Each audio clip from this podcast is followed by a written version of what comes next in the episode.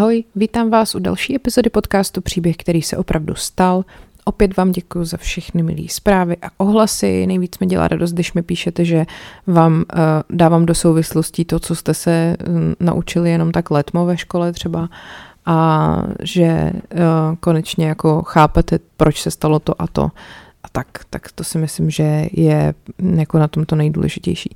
Um, ještě jedna technická poznámka. Chtěla jsem, aby podcast byl i na platformě YouRadio Talk a teď už je teda na Google, Spotify a Apple podcastech. No a na tom YouRadio Talk jsem to nahrála, respektive prostě, no, prostě jsem to tam jako zveřejnila, úplně stejně jako na všech ostatních. A teď jsem zjistila, že tam ten podcast je, ale nejsou tam žádné epizody. Tak jsem psala na podporu tady této platformy, ať mi nějak s tím pomůžou. A napsala jsem dobrý den, já jsem tenhle a tenhle, potřebuju po vás, abyste mi to nějak opravili. Můj podcast se jmenuje Příběh, který se opravdu stal. Děkuji. A přišla mi odpověď. Dobrý den, jak se jmenuje ten podcast? tak si myslím, že to bude ještě trošku na dlouhý lokte s nima, ale třeba se to jednou podaří. Tak snad doufám, že to neva a že to posloucháte na těch všech ostatních. Já samozřejmě eh, bedlivě sleduji jenom každý den eh, žebříček poslouchanosti, poslechovosti, poslechovosti podcastů a velmi si vážím toho, že už jsem docela vysoko, la la la. Eh, Pomáháme k tomu nejen Fifine, skrz který tady mluvím, ale i pandička, která právě teďka ťapinka. Vy všichni, co jste potom toužili, si to můžete užít. A kdo by chtěl slyšet cirkulárku, tak myslím, že ve, ve čtvrtek se zadaří. Dneska bez cirkulárky, tak snad to nevadí. A rovnou se na to vrhneme, dneska toho je zase hromada. A protože jsem tady slibovala, že se budu víc věnovat uh, okolnostem smrti Jana Masaryka, tak jdu na to, i když to znamená, že se časově trošku vrátíme pár let zpátky, to znamená do roku 1948, pak zase skočíme dopředu do roku 53 a pak si ještě něco povíme o Juliu Fučíkovi. Tak jo, um, Jan Masaryk Eh, neboli taky Jan Garik Masaryk, se narodil 14. září 1886 na Královských Vinohradech a byl to československý diplomat a politik, syn prvního československého prezidenta Tomáše Garika Masaryka samozřejmě. Uh, mimochodem, to jsem tady někde zmiňovala v nějakém tom minulém podcastu, že Charlotte uh, Garik, vlastně maminka Jana Masaryka, manželka TGM, byla přímou, uh, a to pozor, teďkon, jo, potomkyní uh, i těch prvních, osid, uh, no, prvních lidí, co přijeli do Ameriky na Mayflower v roce nějakým 16, asi nevím kolik. To byly ty otcové zakladatelé, že jo, co potom jim děkují američani při dní díku vzdání, protože ty jejich uh, potomci jsou všichni zapsaný normálně vedený prostě v těch všech rodokmenech a tak, tak Charlotte byla jednou z nich. Pak mě dost vyvedlo z míry, že existuje slovo potomkyně. Já nevím, jestli jsem to někdy v životě slyšela nebo použila, ale nejdřív právě jsem chtěla říct, že byla potomek, pak jsem si říkala ne, do jsem feministka, musím používat uh, jako ženskou verzi. A pak jsem si říkala, jaká je ženská verze od potomka? Potomkyně, potomnice. No a pak jsem si to normálně i radši googlila a je to opravdu potomkyně. A došlo vám někdy, nebo takhle, kolik let vám bylo, když vám došlo, že slovo potomek vychází ze slova potom. Jakože, že jo, byl potom, potom předtím, chápete? Neuvěřitelný. Tak, jdeme na Masaryka. Uh, byl to vyslanec v Londýně mezi lety 25 až 38, minister zahraničí v londýnské exilové vládě a v první a v druhé vládě Zdeňka Fiedlingera a pak v první vládě Klementa Gottwalda.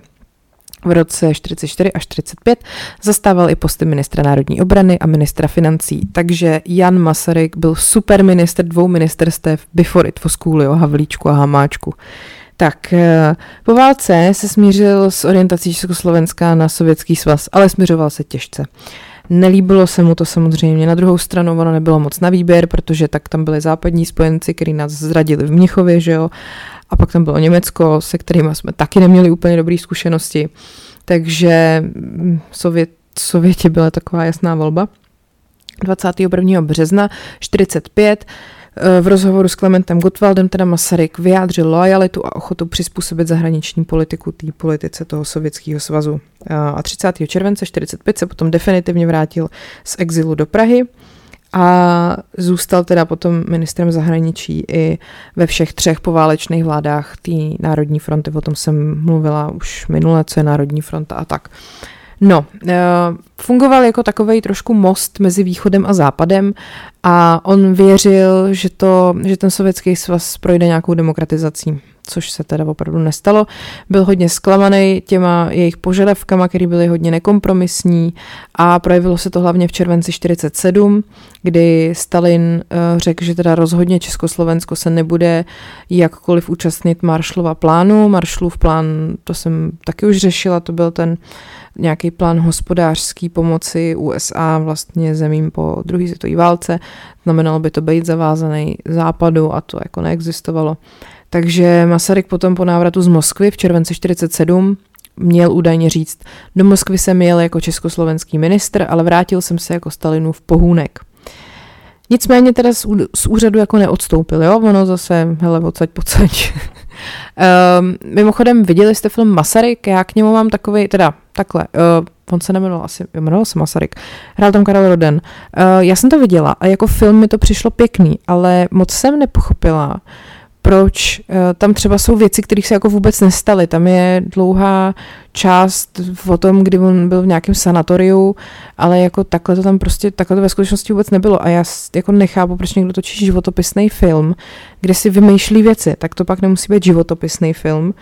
A může to být prostě jenom film a nemusí se to jmenovat Masaryk a může se to jmenovat prostě Novák, jo? Rozumíte, jak to myslím? No.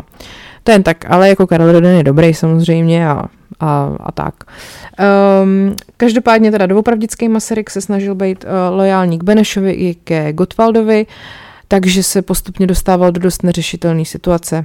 A uh, pak ještě taky je zajímavý, že byl jeden ze tří ministrů, uh, kterým byli v roce 47 v září poslaný poštou krabičky s výbušninou.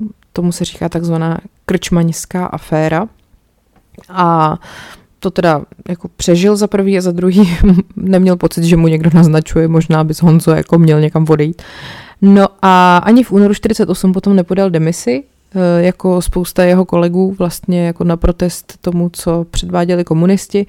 No a pak to vlastně celý vyvrcholilo tím převratem a vítězným únorem, o tom jsem taky mluvila už minule. No, tak eh, vlastně teda 10.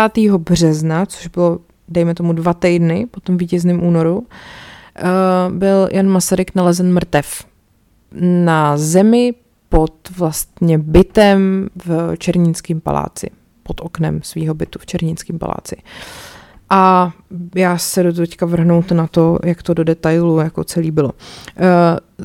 To umrtí bylo předmětem pěti vyšetřování celkem, nejdřív v roce 48, pak 68, pak 93, 2001 a to poslední skončilo teprve před v podstatě měsícem v březnu 2021. A e, dá se říct, že závěr ze všech těch vyšetřování je, nevíme. Nevíme, jestli to byla vražda, nebo to byla sebevražda, anebo to byla nešťastná náhoda. No, jako, no, tak. Um, ten eh, Masaryk měl ještě před smrtí, zřejmě těsně před smrtí v úmyslu, nakonec vrátit se do exilu. Protože se chvíli před tím 10. březnem sešel s eh, Edvardem Benešem a tam vlastně spolu mluvili jako úplně o samotě a Masaryk údajně potom vyšel ven, měl jako radost, kdežto Beneš byl zasmušilej a vypadalo to, že Beneš mu jako povolil vrátit se do toho exilu. A což teda mimochodem jako dost potom uh, ne, nedává smysl, že by tady to si jako u pana Beneše vymrčel a pak se šel zabít, že jo? To vůbec nedává smysl. No, uh, takže co se dělo ještě těsně před tu jeho smrtí? 7. března 48 se zúčastnil velké přehlídky Sokolů na staroměstském náměstí, prosím vás, tím slovem Sokolů myslím uh, jako lidi, jo, ne, ne jako ptáky. O, o Sokolu bych taky potom někdy mohla mluvit. Eh, ten večer ještě jel na hrob svého otce, protože mm, TGM měl v ten den eh, nedožitý 98. narozeniny.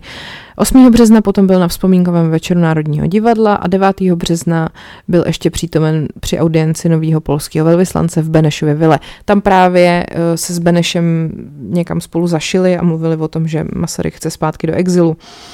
Uh, pak se vrátil do svého bytu v Černínském paláci v Praze, aby si připravil projev. V pět hodin odpoledne přivedl doktor Jiří Špaček, první Masarykův tajemník, návštěvu doktora Kavana z londýnského velvyslanectví a ten se tam držel na 20 minut. Uh, ministra Masaryka mimochodem potěšilo sdělení toho pana Kavana, že západní žurnalisti vidí jako v tom Masarykovi uh, takovou, takový jediný náznak udržení demokracie v Československu, že je takový jako taková poslední, poslední záchrana což taky pak nedává smysl, že by si řekl, ha, tak ty jo, já to tady celý držím a pak se šel zabít. Jeho komorník Bohumil Příhoda mu pak přinesl před 8 hodinou večeři, kterou snědl. Bohužel nevím, co k té večeři měl, jinak to tady mám velice, velice konkrétně popsaný. Pak přinesl dvě lahve minerálky a jednu lahev piva. Ráno bylo vše vypito, prosím vás. A pak mu otevřel velký okno eh, v ložnici, který byl taky do rána otevřený. No a k tomu ještě přibylo pak otevřený nízký okno v koupelně, což bylo to okno, kterým nějakým způsobem se Masaryk dostal do vzduchu a na zem. Uh, Masaryk mu prý na dobrou noc řekl, tak příhodo zítra ráno v půl deváté, děkuju a dobrou noc. No. Um, pak měla přijít ještě jedna návštěva a to teda nepřišla a ministr pracoval na projevu v bytě sám. Stěžoval si údajně na špatný spaní, a poslední týden jakože prej moc nespal a na doporučení svého doktora e, vlastně měl potom toho 10. března odjet na 14-denní léčebnou kůru někam do lázní. Tak, nad ránem 10. března byl teda Jan Masaryk nalezen mrtev pod oknem koupelny svého bytu v Černínském paláci ve směru do nádvoří. Eh, v té koupelně byl nepořádek, nad radiátorem teda bylo to otevřené okno a rozházený polštáře z ložnice a jeden z těch polštářů byl přímo ve vaně. Um, to okno v ložnici zůstalo otevřený.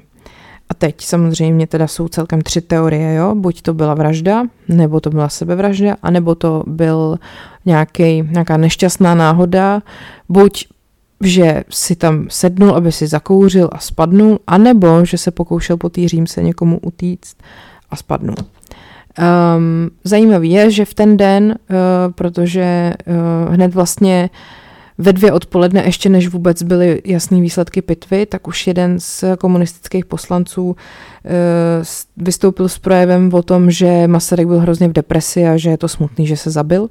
A na protest proti tomuhle tomu uh, se vzdala svého poslaneckého mandátu doktorka Milada Horáková. Tak, taková zajímavost. Um, pohřeb Masaryka 13. března byl celonárodní tichou manifestací. Byl dlouhý průvod v Loretánské ulici a normálně tam bylo celkem čtvrt milionu truchlících občanů. A ten prezident, pardon, minister byl uložený v rakvi a lidi začali spekulovat, protože on měl za pravým uchem kytičku sněženek a lidi si začali špitat, že to má zakrýt nějakou střelnou ránu.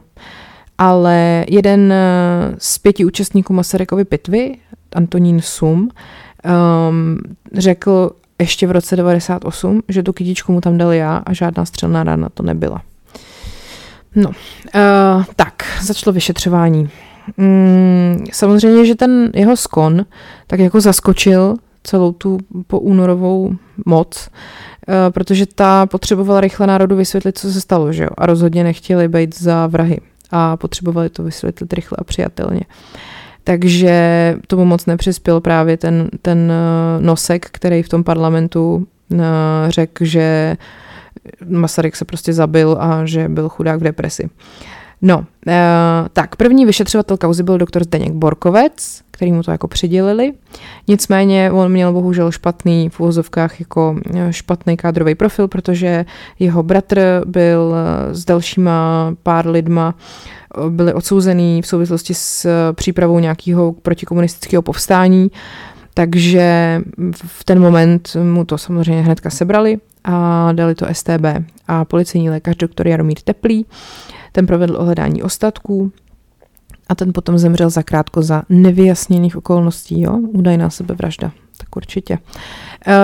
12. Eh, března eh, vydalo ministerstvo vnitro zprávu o končení vyšetření na základě ohledání a pitvy a stručně informuje teda o tom, že eh, ten jeho lékař, ten Oscar Klinger, který mu i předepisoval třeba léky na spaní a tak, tak řekl, že měl jako zdravotní potíže, nechutenství a že se mu střídaly euforie a deprese, takže na základě tohohle oni prostě řekli, že v noci z 9. na 10. března z, z nezjištěných příčin Masaryk odešel do koupelny, otevřel okno a vyskočil na nádvoří. No, jenomže uh, to jako samozřejmě nemohlo jen tak zůstat, protože tam bylo spousta důkazů, které mluvili proti. Všichni jsme prostě viděli kriminálku Las Vegas jako a víme moc dobře, jak takovéhle věci fungují. Eh, v letech 68 až 69 se to znovu obnovilo, to vyšetřování, respektive teda 5. dubna 68 se to otevřelo. A ono se tomu věnovala tehdy dost velká pozornost, média o tom hodně psali, Dokonce v televizi byl několika dílný seriál na pomoc generální prokuratuře, se to jmenovalo, a byla tam i kauza Masaryk, jenomže Um, bohužel tohle celé skončilo ve chvíli, kdy se 21. srpna vtrhly uh, sovětský tanky a začala normalizace a v rámci toho potom 10. listopadu ten případ jako odložili, že jo, protože se samozřejmě nehodilo, aby teď najednou někdo zjistil, že tady nějaký ty vole agenti KGB nebo prostě někdo v roce 48 toho Masaryka z toho okna vystrčili. No, e, takže se tam ignorovalo prostě spousta těch skutečností, které už byly doložené. A ty skutečnosti byly. Jo. On prosím vás z toho okna vypad zády napřed. Takže když byste, já nevím, eh, si stoupli prostě na parapet nebo na římsu okna, tak byste jako neskákali popředu, ale otočili byste se zády a skočili byste jako po zádech, což je podle mě blbost, proč by to kdokoliv dělal, nebo tak jako jasně, proč by kdokoliv vůbec jako skákal z okna. Jako, no, nebudem se, nebudem se do toho motat, ale rozumíte, co ti myslím. Je to prostě divný, že ho našli jako na zádech. Teď. Taky se tam na rámu okna našly nějaký rezidua, pardon, za nechutnosti, stolice. Um, tomu se ještě dostanu, pak tam byly různé nedopalky cigaret eh, v tom, v té koupelně, eh, jako různých cigaret, i těch, co on nikdy nekouřil. A eh, taky šlo o to, že to okno bylo široký jenom metr a nebylo vůbec jako udělaný k tomu, aby se tam někdo pohodlně jako na něj sednul a pokuřoval. Navíc jako v té době, pardon, ale v té době se kouřilo všude. V té době se kouřilo prostě v nemocnici, v té době se kouřilo v tramvaji, pomalu podle mě se kouřilo i při porodu prostě a uh, proč by někdo na schvál chodil jako do koupelny, otevřít okno a kouřit ven, jako vůbec nemusel, že jo. Uh, no, uh, úřední šetření uh, kategoricky odmítá vraždu. Uh, a opírá se o řadu přejmenším sporných důkazů, což byly závěry ohledání, pitevní protokol, vyšetření žaludku, ohledání Masarykova bytu a jeho vchodu, přístup do Černínského paláce a všechno je to nesprávně interpretovaný a zavádějící. Takže eh, prostě vidět, že i když ta atmosféra v tom roce 68 před tím srpnem byla docela uvolněná, tak stejně furt to tady všechno drželi pevnou rukou, jo, jestli mi rozumíte. Pak teda se k tomu vrátili znova v roce 93. A vyšetřováním generální prokuratura pověřila úřad dokumentace a vyšetřování zločinů, komunismu, konkrétně Jana Havla. Eh, schoda jmen podle mě čistě náhodná. No a ten uh, teda vyhodnotil, že se Masaryk dostal z okna se sunutím po břiše, protože on, on měl na břiše nějaký um, ty jako odřeniny, které prostě vypovídaly o tom, že jako na tom, na té se uh, stál a pak prostě jakoby z ní nějakým způsobem padal a odřel si břicho. Eh, po se ustupoval doleva do vzdálenosti 1,3 až 2 metry od okraje okna, přičemž se přidržoval zdi. Mimochodem zanech tam a potom měl kousky omítky. Z nějakého důvodu ztratil rovnováhu a zřítil se na dlažbu nádvoří. Eh, vyšetřovatel z polohy těla na dlažbě nádvoří na místě dopadu odvodil, že do vzdálenosti těla 2,9 metru ode zdi pod oknem a 13 metrů od postraní zdi nemohlo dojít v sebevražedném úmyslu.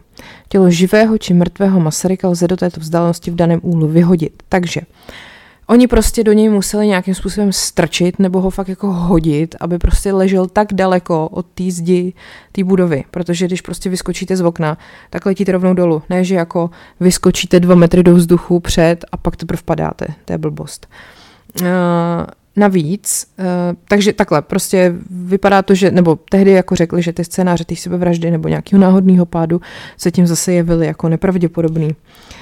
Um, důležitý pak bylo jedno svědectví Zdeňka Lustika, uh, který říkal, že v ten večer nebo tu noc před tou, před tou smrtí měla nějaká pětice mužů provádět v jeho bytě nezákonnou domovní prohlídku za účelem pátrání po kompromitujících materiálech. On s nimi odmítnul komunikovat a v zoufalství měl uniknout oknem právě koupelny na Římsu a tam se neudržel a spadl dolů. Takže to by zase značilo, že nějaký český komunisti ho jako by pronásledovali a tohle byl jako důsledek. No, pak teda byla čtvrtá etapa vyšetřování, ta probíhala v letech 2001 až 2003 a vyšetřování byl pověřen uh, major Ilja Pravda. Ten uh, si na pomoc zavolal profesora uh, Jiřího Štrauze a ten uh, vlastně v tom posudku se snažil na základě jako velmi přesné metodiky a výpočtů zodpovědět otázky, které se týkaly těch různých možností, jak spadnout z toho okna, aby to vůbec jako bylo možné. A uh, znova prostě došli k tomu, že nemohlo to, to, nemoh, to tělo nemohlo takhle ležet, kdyby to bylo jako při samostatném skoku při sebevraždě, že teda buď ho tam museli takhle jako vyhodit, anebo ještě byla taky, existovala jedna verze, kdy tvrdili, že ho zabili někde úplně a pak tam to tělo přinesli před ten barák a tam ho prostě položili. Um, pak taky došli k tomu, že spíš to vypadá, že by se na tom podílelo jako víc osob, na tom jako vyhození z toho okna, že by to nebylo úplně v silách jednoho člověka, protože ten Masaryk nebyl úplně věchýtek. A navíc eh, ještě tam byla jedna taková nesrovnalost, že eh, on vlastně neměl na těle žádný jako oděrky nebo modřiny nebo cokoliv, že by ho někdo jako násilím jako musel držet a z toho okna vyhodit že musel být jako víc jako poddajnej v tu chvíli a to znamená, že by mu někdo musel podat nějaký chemický látky nebo ho třeba přidusit, aby ho nemusel násilně jako z toho okna dostávat ven, což je taky děsivý a zajímavý, řekněme. A každopádně v tom roce 2003 to pak eh, bylo uzavřené jako vražda s tím, že pachatel je neznámý. Eh, když to jako schrnu, ty hypotézy, tak, sebevražda. Tuhle hypotézu podporuje ten jeho psychický stav. Řekněme, že se mu tam střídali ty nálady hodně, ale komu by se nestřídaly nálady ty vole v té době, co se jako dělo, že jo? To asi myslím, že by se střídalo úplně každému. Um, takže jakoby, že ta sebevražda mohla být jako bilanční v souvislosti s tím, že mu došlo, jakou roli měl v tom komunistickém převratu ale prostě nebyl tam žádný dopis na rozloučenou a taky měl na sobě pyžamo, který byl na ruby, což je hodně divný. Navíc prostě si připravoval projev, sliboval personálu, že jo, druhý den to a to. Navíc měl přítelkyni Marshu Davenportovou, to byla britská spisovatelka, která 7. března odletěla do Londýna a on jí prostě řekl, že pak za ní přiletí po desátém a že se vezmou. Takže to prostě nedává smysl. Pak um, tam právě byl ten únik stolice, Eh, když se v tom trošku pohrabu, tak eh, nejen, že byl na té okení Římse, ale že ho měl, by to měl prostě rozmazaný i jako na těle, jo. Uh, za prvý, to znamená, že měl strach. Jako když se říká, že se někdo posede strachy, že jo, tak se to neříká jen tak. Ale když by člověk páchal sebevraždu, tak prostě podle mě se tohle nestane, nebo ne podle mě, to tady i píšou, že člověk, který páchá sebevraždu, je s tím smířený a nebojí se a tohle se mu nestane. A tím, že to měl i jako, pardon, na tom těle, takže to znamená, že by na té se možná i nějakou dobu seděl. Jo, takže to zase nav, navádí k tomu, že unikal někomu nebo nějak se tam prostě posouval a, a pak jako spadnul. Uh, tak, potom uh, vlastně uh, to vyšetřování taky pracovalo s tou verzí, že tam byly ty cizí osoby, Eh, že ana, protože analyzovali nějaký ty cigaretové nedopalky, které prostě byly různý a že je jasný, že se tam někdo pohyboval. Pak když vemu tu verzi té nešťastné náhody, tak tam prostě je zase divný, že by ležel tak daleko od té stěny a že by uh, spadnul na ty záda. No a když se teda dostanu k té verzi vražda. Uh, tak k tomu směřují. Že tam byl nepořádek v té ložnici v koupelně, vypadal tak, kdyby tam proběh nějaký souboj, nebo že možná někdo se ho snažil dusit polštářem. Navíc do toho bytu se dalo přijít různýma uh, způsobama, různýma cestama a ty potom byly během vyšetřování za komunismu zamlčený, ty cesty. Taky některý svědci uvádějí, že viděli nebo slyšeli příjezd a odjezd různých vozidel. Uh, navíc ty cigarety, ještě když se k ním vrátím, tak tam byly ty, jako od celkem tří lidí a jedny cigarety, co tam byly, tak byly vyrobený v Sovětském svazu, nebyly český. Uh, poloha dopadu, jo, to jsem všechno už říkala, uh, pak samozřejmě všechny ty zkreslené a zaujatý vyšetřování v, v tom roce 48-68 jsou sami o sobě jako podezřelí a zmanipulovaný. Uh, Teď uh, taky zajímavý je, že jeho žaludek uh, byl, když se dostal jakoby k pitvě, tak uh, to bylo až 6 dní po jeho smrti a ten žaludek byl vy, vypláchnutý, jo, takže tam taky ze žaludku se nedalo nic poznat a svědkové si taky všimli, že, na, že po dopadu na tu dlažbu vůbec nekrvácel, což je taky dost divný. Um, no, pak, jak už jsem říkala i na, na pupku, že, měli nějak, že měl nějaký červenohnědý uh, skvrny, že se jako svezl po té římse. No a pak jsou tady zase teorie o tom, jak by to tělo leželo kdyby, ale ono, když to člověk před sebou nevidí, tak já vám to tady můžu popisovat šikmo, kolmo, ale ono asi bude lepší, když potom dám na Instagram nějakou fotku. Uh, těch podezřelých jako úmrtí, uh, teda takhle. Uh, jo, ano, říkám to správně. Uh, množství podezřelých úmrtí lidí, kteří o smrti Masaryka něco věděli, lze taky jako vysvětlit tím, že prostě nějaká organizovaná skupina hladila stopy a že, nebo ty mrtví neměli jako čistý svědomí, že prostě ten jeden doktor, který to měl na starosti, tak pak najednou umřel, pak ten jeden vyšetřovatel, jo, prostě divný, divný věci. Uh, pak navíc taky ještě proti tomu strašně svědčí to, že on byl věřící. A sebevraždou by samozřejmě porušil pátý přikázání, uh, jeho otec vlastně v roce 1880 přestoupil k evangelické víře a ten Jan potom po něm zdědil Bibli a bohatě glosoval vlastními poznámkami. Eh, a vlastně v té Bibli jako nacházel radu, lék i vysvětlení prostě na cokoliv, co ho trápilo. A prostě je divný, že by najednou se proti tomu takhle jako no, vlastně, no víte, co myslím, že by se na to jako vyprt a prostě no. Uh, tak, Syn bývalé plukovnice KGB Jelizavety Paršinové je Leonid Paršin.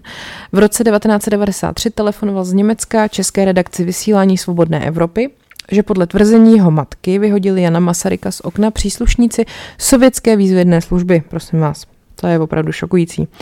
Paršinová to pak zopakovala i v seriálu České televize Československo ve zvláštních službách, který se vysílal na jaře 2001 že v jejím bytě se scházeli vysloužilí důstojníci právě tady tohohle toho, této výzvědné služby a generál Michal Iljič Bělkin se pej přiznal, že Masaryka vyhodil z okna on spolu s kolegou Bondarenkem. Udělali to prý proto, že minister se odmítl stát jejich agentem. A Bělkin bohužel samozřejmě už je tady mezi námi není, a takže by, kdyby možná Rusové otevřeli archivy, tak se to dozvíme, ale obávám se, že Rusové už nám nikdy nic neotevřou. Uh, na místě uh, pravděpodobně byl i agent Augustin Schramm a ten byl potom o dva měsíce později zastřelen neznámým pachatelem. Náhoda. Klíč od Masarykova bytu mu prej měl předat Václav Sedm, člen policejní ochranky Černínského paláce. A toho potom v roce 48 přejelo auto, prosím vás.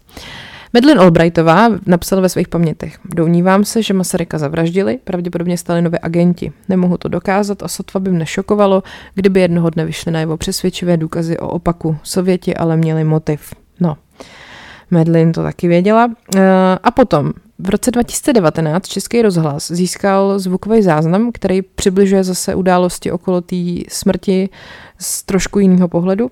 Eh, protože před půl stoletím publicista Willibald Hoffman pořídil nahrávku a on byl totiž na místě jako jeden z prvních. Ale to zvukové svědectví prostě do teďka nebylo zveřejněný. Eh, a ta nahrávka vznikla začátkem roku 68 v Karviní. Eh, on to nahrál poté, co vlastně přišel znechucený z výslechu právě na generální prokuratoře, kde, kde se to znova prošetřovalo a kde viděl nějaké fotky, co oni pořídili na tom nádvoří Černínského paláce. Není to původní snímek, nebo štíka upravili. zní na unikátní nahrávce po nevyjasněné smrti. Eh, ptali se ho, jestli viděl, jak ležel. Vzpomíná dnes 95-letý Jindřich Grulich, jehož manželka Milena byla Hofmanovou sestřenicí. Už jsme zase u toho. Postav prostě, jak v našich furiantech. Eh, Jindřich Grulich měl manželku, ta, měla, ta byla sestřednice tady toho Vilibalda, který to natočil. Vilibald je skvělý jméno, ne? Pamatujete si prince Vilibalda z Arabely. Bych se tak, ne, nechtěla bych se tak jmenovat, ale líbí se mi, se tak někdo jmenuje. Uh, říkali mu, to jste si nevšiml, že to fotografovali a Hoffman přemýšlel, když řeknu, že nefotografovali, tak mi nic neukáže. A tak Hoffman řekl, možná, že ano. To jsem úplně nepochopila. Uh, no každopádně prostě, když mu tu fotku ukázali, tak řekl, to není původní, to je upravené. Eh, že to udělali nějak dodatečně. V jejich rodině se často mluvilo o tom, že v osudný ráno eh, prostě se to tam nějak eh, se tam jako s tím tělem nějak manipulovalo. Že to pak jako i vykládal doma, že se to v té rodině tak jako předávalo. Měl zajistit totiž vchody a místo činu, vlastně hnedka to ráno toho desátého a e, když pak doma vyprávěl, co se tam dělo, tak řekl, že to není prostě původní, že toho neboštíka upravili k fotografování.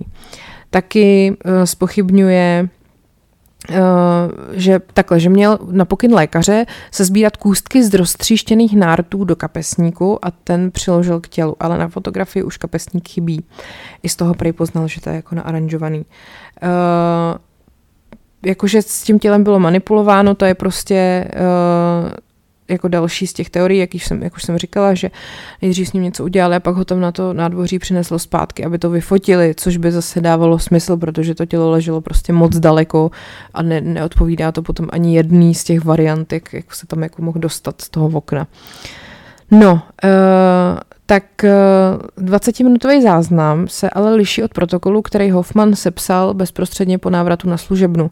Ale historici ho právě spochybňují, protože eh, se to jako liší od té výpovědi, co udělal potom po těch 20 letech. Tak ale těžko říct, kdy si vymýšlel a kdy to říkal pravdivě, že jo? Kdy se jako bál a kdy se třeba nebál. Um, takže to zase jako znova vlastně otevřelo to vyšetřování, tady tenhle ten nález této nahrávky, ale bohužel se zase jako naprosto neprokázalo, jak to ve skutečnosti bylo.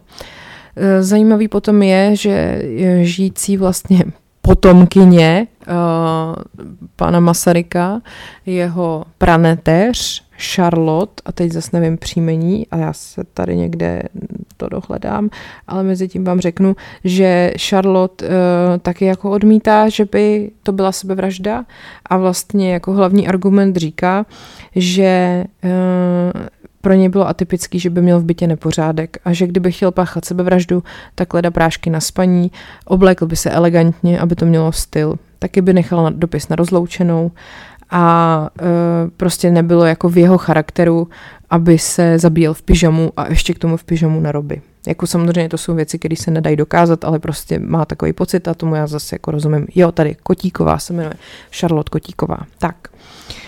Takže to máme takhle asi k panu Masarykovi všechno nemám pro vás bohužel uspokojivý závěr tady z toho celého, můžete si jako obrázek udělat sami, ale myslím si, že všichni tak nějak cítíme, že to nebyla úplně sebevražda, všichni tam cítíme takové to pičo.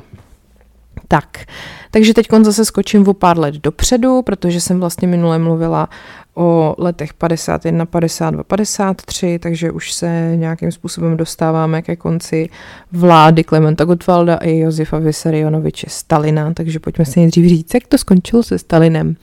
Uh, Stalin nebyl zdravý člověk, mm, jeho zdravotní stav se začal zhoršovat po válce. Měl poškození srdečního svalu a samozřejmě taky moc neprospívalo to, že nadměrně kouřil, přejídal se a pil alkohol.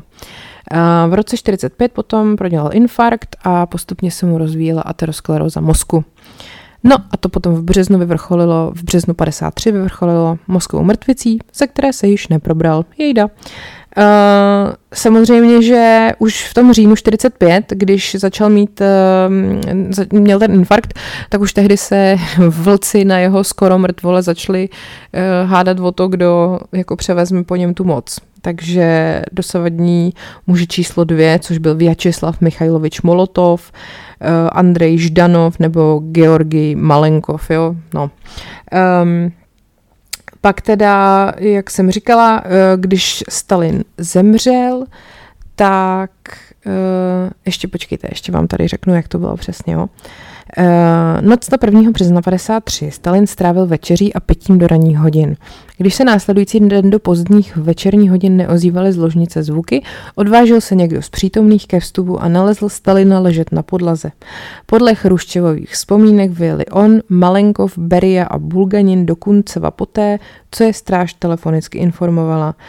Eh, když dorazili na místo, bylo jim řečeno, že Stalin byl uložen na pohovku v malé jídelně a spí. Čtyři muži si neuvědomili, že se mohlo stát něco vážného a vrátili se do Moskvy.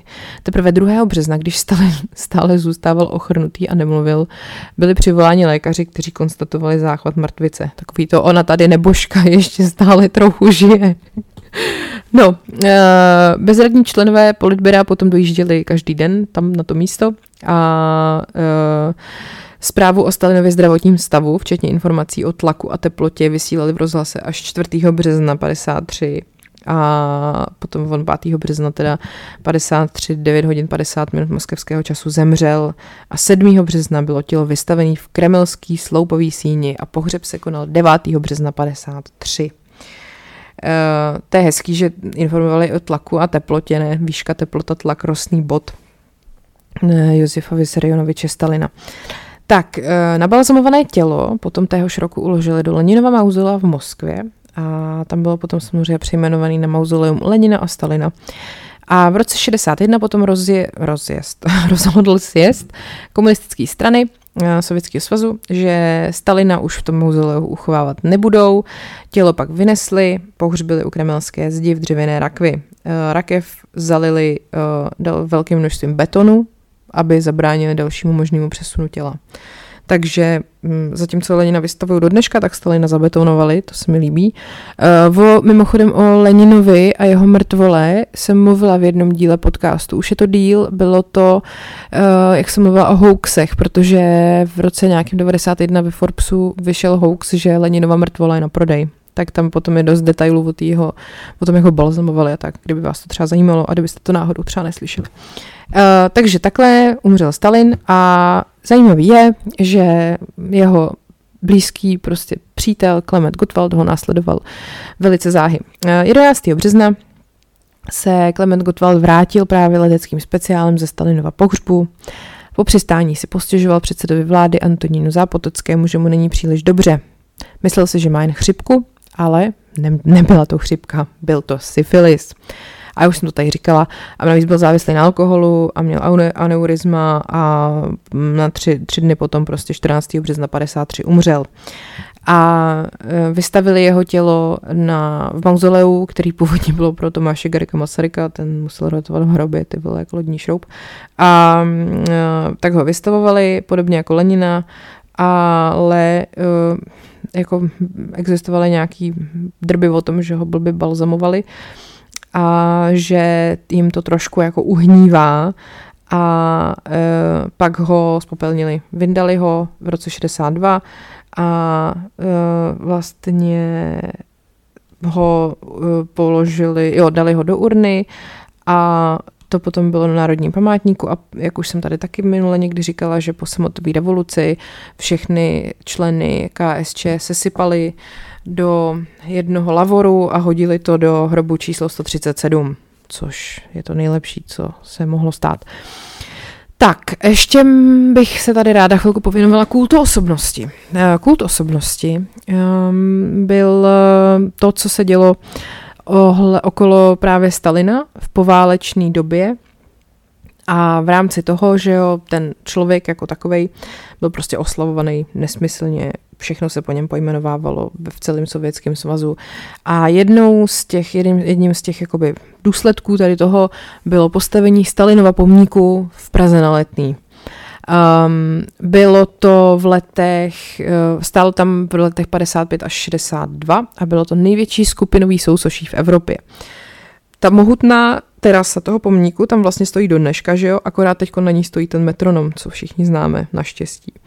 Uh, kameny ze základu toho Stalinova pomníku byly dovezený ze všech krajů tehdejší Československé republiky. On teda původně tam na tom místě měl vzniknout uh, zakladat, pomník zakladatelů Sokola, Jindřicha Fignera a Miroslava Tyrše, ale ten nikdy nevzniknul.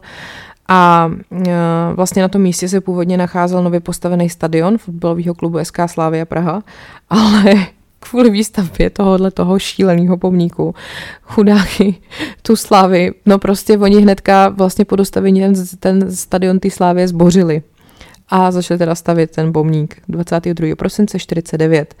Uh, pak přímo to sousoší uh, se začalo dělat až v roce, až v únoru 52 a celý to pak bylo odhalený pod heslem svému osvoboditeli československý lid. 1. května 55, takže po smrti Stalina a nedlouho, no, to si ještě řekneme. Uh, sochařem byl Otakar Švec, architekt ty byli Jiří Šturza a jeho manželka Vlasta Šturzová, ty řešili jako ten podstavec a okolí. Uh, oni teda původně, ten Švec i Šturza pracovali na projektu pomníku TG Masaryka na tom samém místě, takže to trochu jako dopadlo asi jinak, než si představovali. Uh, ten pomník uh, teda byl stvárněný jako řada za sebou stojících postav v čele s Josefem Stalinem. To byl jako on a za ním stály jako postavy pracujících. Po jeho levý ruce to byli zástupci sovětského lidu, dělník, vědec, kolchoznice a rudoarměc a po jeho pravý ruce pak zástupci lidu československého dělník, rolnice, novátor a vojín. Dvě z postav měly konkrétní podoby, a to Julia Fučíka, o tom ještě budu dneska mluvit, a Ivana Vladimiroviče Mičurina. O tom dneska mluvit nebudu. Byl to, bylo to udělané ze žlutobílých opracovaných žulových kvádrů, a bylo to vlastně, roz, jakoby, stalo to na železobetonové konstrukci, která měla výšku 15 metrů a bylo to zapuštěný do toho letenského svahu a vlastní sousoší teda mělo 15,5 metrů vejšky, 12 metrů šířky a 22 metrů délky, prostě to bylo obludně obrovský. A v těch základech je zabudovaných teda 23 základních kamenů z nejrůznějších míst republiky. Část ze základu staroměstské radnice, Čedič z Řípu, Onyx z Novce, Kámen z Ležáků, Žula ze Skutče a taky část nejstarší slovanský baziliky z Velhradu. Ty vole, takový vzácný šutry, oni tam narvou prostě pod takovýho debila. A náklady na stavbu tohohle toho byly 140 milionů tehdejších korun, což bylo teda po, po měnové reformě, o které jsem už tady taky mluvila. A bylo spotřebovaných víc než 17 tisíc tun materiálu. Um, no, tak samozřejmě, že se to hnedka ujalo mezi lidem. E, pojmenovali to Fronta na maso a Jan Verich to nazval Tlačenice. A samotná čtvrt letná byla pak přezdívána záprdelí. Jak dneska jsou lidi takový pešný na to, že byli na letný, jo? tak tehdy se tomu říkalo záprdelí. No, a pak to trošku teda úplně jakoby se jim to Eh, nevyplatilo, protože na 20. sjezdu komunistické strany Sovětského svazu v roce 56 Nikita Chruščov, což byl nástupce Stalina, přednesl projev o kultu osobnosti a jeho důsledcích a tam kritizoval mimo jiné Stalinovy zločiny. Ten projev byl natolik převratný, že tehdy nebyl publikovaný. Ale ten Chruščov taky dal propustit miliony vězňů z Gulagu, eh, což byly že jo, sovětský jako koncentráky a proto ho spousta členů té strany odsuzovalo jako zrádce. No nicméně, prostě když Chruščov řekl, že eh, Stalinův kult osobnosti je špatně, tak chudáci československý komunisti se rozhodli, že ten pomník teda zlikvidujou po prostě trapných nějakých sedmi letech toho, co, co tam stál. Uh, a rozhodli se, že to zlikvidují odstřelem a to se stalo 6. listopadu 62. Ty destrukční práce stály 4,5 milionu korun a ty dlažební kostky a nepoužitý materiál pak odvezli do slepého ramene Vltavy u Rohanského ostrova. Ale um, některý uh, lidi to mají doma, ty kousky jako takový, mm, jako kuriozity prostě, že ty zbytky jako si tam nazbírali, že ho odnesli domů. Uh, takže opravdu tam stále jenom sedm let a odstřelovali ho několik týdnů. A samozřejmě, že celou akci jako střežili, nesmělo se to fotit, ale ty detonace prostě slyšela celá Praha logicky. Takže takhle skončila fronta na maso a Stalinův prostě hnusný pomník a, a takhle to dopadlo s kultem osobnosti. Ale když jsme u toho kultu osobnosti, tak podle mě ještě jako důležitý vám něco říct o Juliu Fučíkovi, což byl komunistický novinář, literární a divadelní kritik a překladatel, který se narodil 23. února 1903 v Praze na Smíchově A z, jak zemřel, vám řeknu. Každopádně on se po roce 48 právě stal jednou z ikon celé komunistické ideologie, já se k tomu dostanu. Tak, on patřil ke skupině, která odmítala jakoukoliv kritiku Sovětského svazu a soubor jeho reportáží ze Sovětského svazu která se jmenuje Země, kde zítra již znamená včera. Doufám, že si pamatujete uh, Maruš Kopkovou uh, ze Slunce Seno, kde to říká i do televize, když tam přijedou natáčet jeho českou veselku, že vlastně u nich v Hošticích prostě krávy dojí tak dobře, jo, že už dnes se máme lépe než včera. No, tak to vlastně vychází tady, že jo, z pana Fučíka. Každopádně tady tohleto jeho dílo bylo ukázkou mimořádně tendenčního referování o impériu, který přitom procházelo jako terorem a jeho rozvoj prostě si vyžádal miliony obětí, jakože jasně Sovětský svaz byl úžasná země a všechno tam fungovalo skvěle, ale ve skutečnosti tam prostě lidi umírali na ulici a stalo to pěkně zaprt, takže mm, on si to velmi jako idealizoval v tom svém díle, ale tím se samozřejmě stal jako jedním z oblíbenců toho, toho režimu.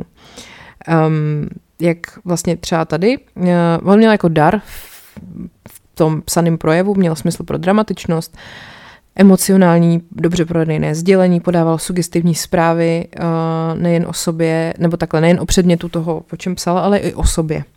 Takže on to prostě uměl jako podat dobře a pak eh, vlastně první svůj politický trest, který trval 10 dní, eh, když provolával komunistický hesla, si odpikal na pankráci a, a tam byl jenom teda, jak jsem říkala, 10 dní, protože to bylo vlastně ještě před válkou.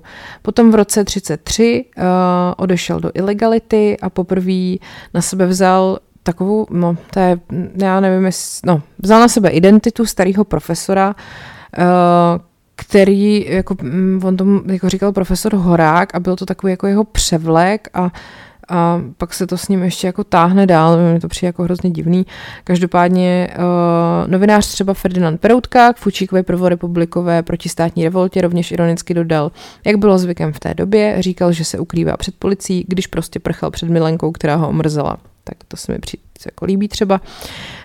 V roce 38 si pak po mnoha leté známosti vzal za ženu Augustu Kodeřičovou, později známou jako Gusta Fučíková. Uh, tada, tada, tada. Uh, zajímavé je, že manželství pokládali za buržoázní přežitek a se zdaní uh, takhle manželský svazek uh, pojímali tak jako volně, ale dělali to třeba proto, že mohli žádat, žádat údaje, úřady o penzijní příspěvek. Dobře. Uh, tak, potom uh, byla, přišla nacistická okupace, uh, samozřejmě on se bál, že ho zatknou, uh, takže on se potom někam schoval do ústraní k rodičům a tam se zabýval odkazem Boženy Němcové Karla Sabiny.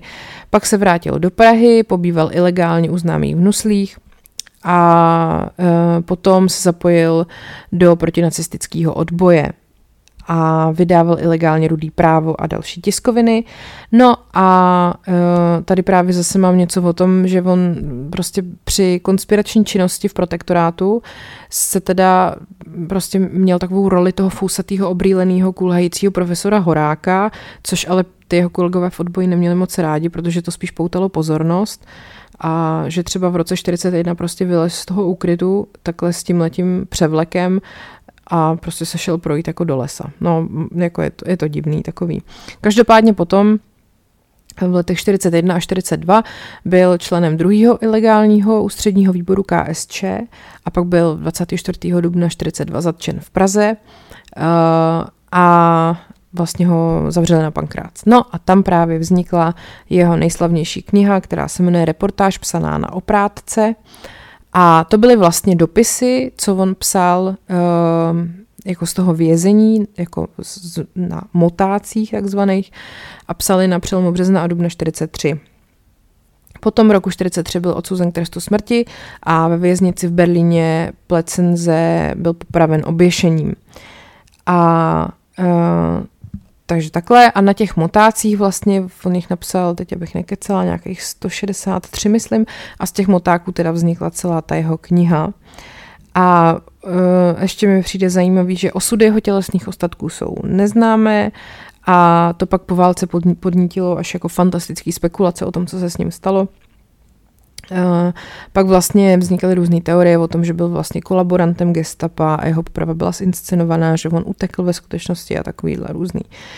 No, uh, celkem ta reportáž psaná na oprátce vyšla asi v 90 zemích. Uh, celkem to bylo 317 vydání, jako a tomu konku- může konkurovat jenom třeba Švejk jo, od Haška nebo něco od Kavky nebo třeba díla od Čapka.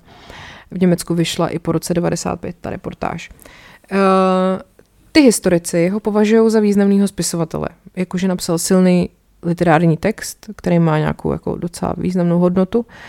A um, jakože ten text uh, je prostě dobrý i jako z dnešního pohledu. Um, tam vlastně je to, že teda gestapo zatklo komunistického odbojáře a uh, on vlastně jakoby sděluje ten svůj životní osud. Problém ale je, že potom právě to, jo tak těch motáků, pardon, bylo 167, ne 163. Uh, problém je, že z Fučíka se po roce 48 právě stala taková ideologická jako mm, taková, já nevím, jak to řekla, něco, něco jako popová hvězda, jo? že oni z, ní, oni z ní prostě udělali hrdinu, který uh, teda bojoval proti gestapu a vlastně obětoval svůj život za ty svoje ideály komunistický a po Fučíkovi se prostě pojmenovalo úplně jako všechno, co se dalo pojmenovat a e, byl to úplně fakt takový ten kult osobnosti, který se tady uctíval, jenomže on ve skutečnosti ten jeho osud nebyl tak černobílej. On e, tam i jako vlastně v té jedné pasáži toho svého díla, e, že, že jako na tom gestapu prozradil něco, že tam psal, i proto vám musím vysvětlit, proč jsem jednal jinak v rozporu s dohodou mezi odbojáři, že se nebude při výsleších vypovídat. No prostě, že s nima hrál nějakou hru s tím gestapem a že uh, jako obhajuje nějakou svoji strategii těch výpovědí a uh, že jako se snaží stejně říct, že nikoho jako neohrozil těma výpověďmi, ale tak jako Samozřejmě, že uh, jako když vás vyslýchá gestapo, tak asi děláte, co můžete, ale v určitý moment vás to zlomí.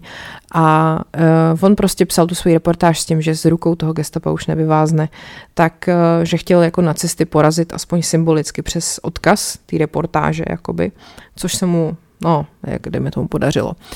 Ale uh, prostě blbý je, že oni mu hrozně ublížili tím, že po, mm, po tom převratu, když se to jeho dílo začalo takhle hrozně jako idealizovat a celá ta jeho postava a celý ten jeho osud, tak oni to různým způsobem cenzurovali. I ta jeho žena, ta Gusta, že vlastně tam právě vyřadili ty pasáže, ve kterých on se tak nějak přiznává k tomu, že nebyl úplně jako eh, největší hrdina všech dob, že prostě někdy jako s, s tím gestapem trošku třeba spolupracoval.